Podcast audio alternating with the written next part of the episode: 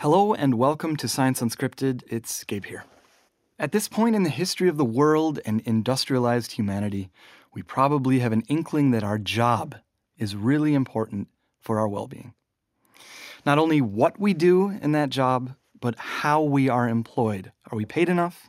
Is our work secured by a long term contract? Do we have unions that fight to keep those working conditions in our favor? And of course, does our job give us benefits like medical insurance that provide the basis for a healthy life? Well, that inkling that we should have about how important this stuff is has now been backed up by a scientific study from Sweden with pretty shocking results, shared with us today by Nuria Matilla Santander from Stockholm's Karolinska Institute. Science Unscripted. So, my name is Nuria Matilla Santander. I'm an assistant professor in occupational medicine at Karolinska Institutet in Stockholm, Sweden. And I've done a study on uh, investigating how precarious employment affects the risk of mortality in the Swedish population. And Nuria, what is the primary conclusion from your work? So, the primary conclusion from this study is that people that change and move from a precarious employment they, and then they move to standard employment, which is a better and a higher quality employment, then the risk of death uh, decreases by 20%.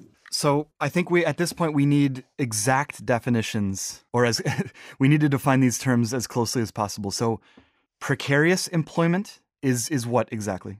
So we define precarious employment as having low income, so an income that doesn't allow you to have a normal life.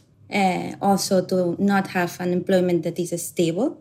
So being employment being employed through an agency, for example, being temporarily employed, not knowing when your contract will end, and also not having access to to your rights as a worker. So not being able to I don't know to have to take a day off for going to the doctor or also to being protected by the unions, by collective bargaining agreements, for instance.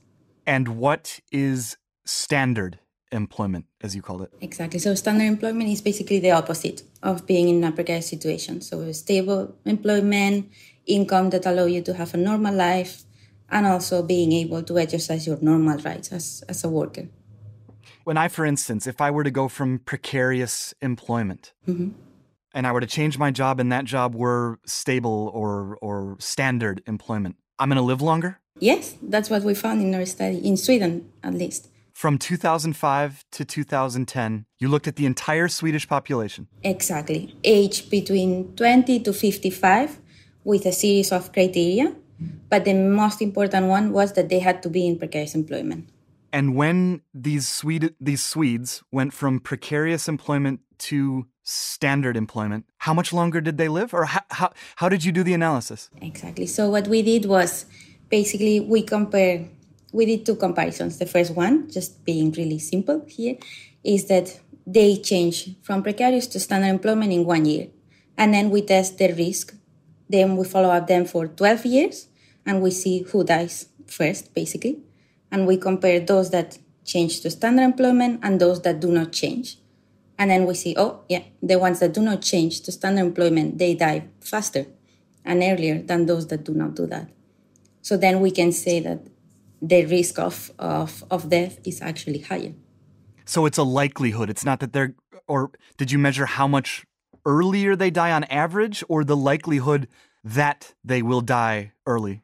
So we didn't measure the exactly ages, for instance, but we measured the probability of dying. So but with the methods that we are using, we can be sure that it is due to the change of moving from precarious to standard employment and it's not due to any other kind of, of variables of probabilities of things that happened in their lives during those years. And this was over a span of, of how many years? 12 years. Over 12 years? Yes. Okay. And h- how exactly did these people die?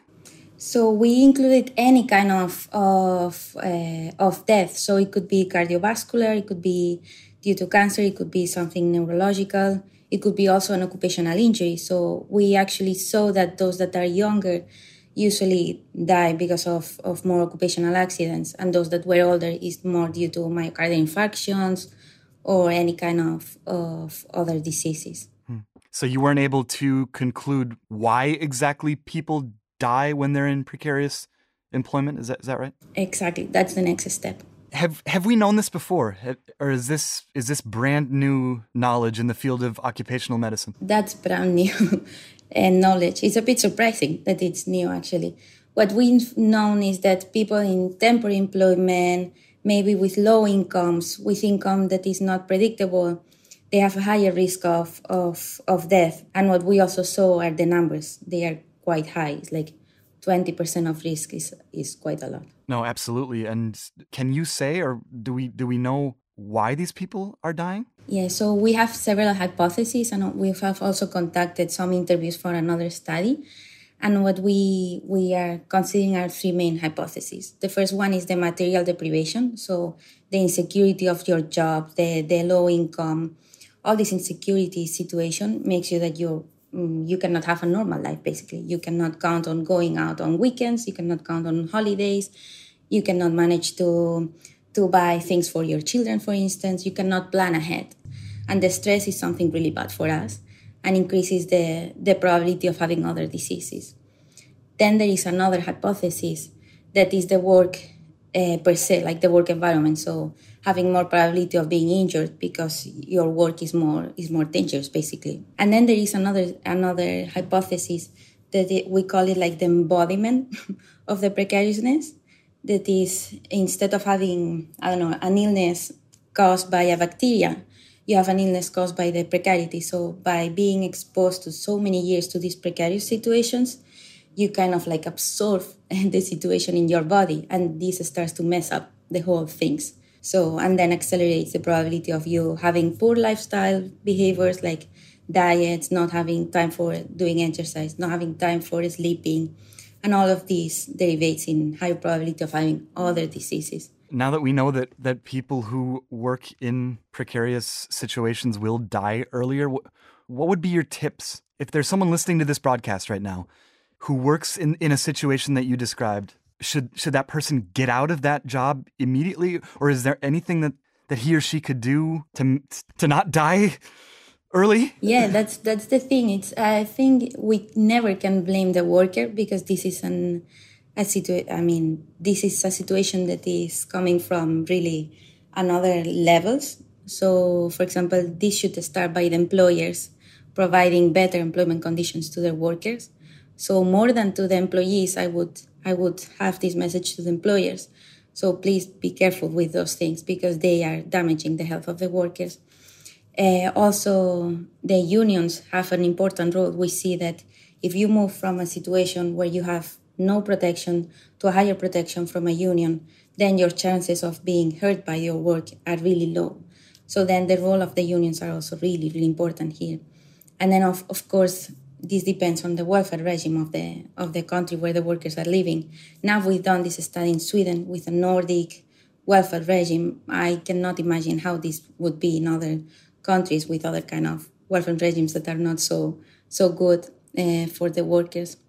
How far are we away, or how far is the world away from from creating jobs that don't that won't that won't kill people? I, would it be impossible to create the world that the United Nations wants to create, or or is it something that is feasible? No, I don't think it's impossible. I think it's quite feasible, actually.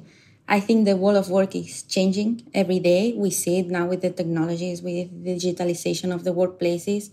We see how everything is moving on towards robotization and so on. So many work, many jobs that are really risky for the population could be done by machines. Just saying it like that.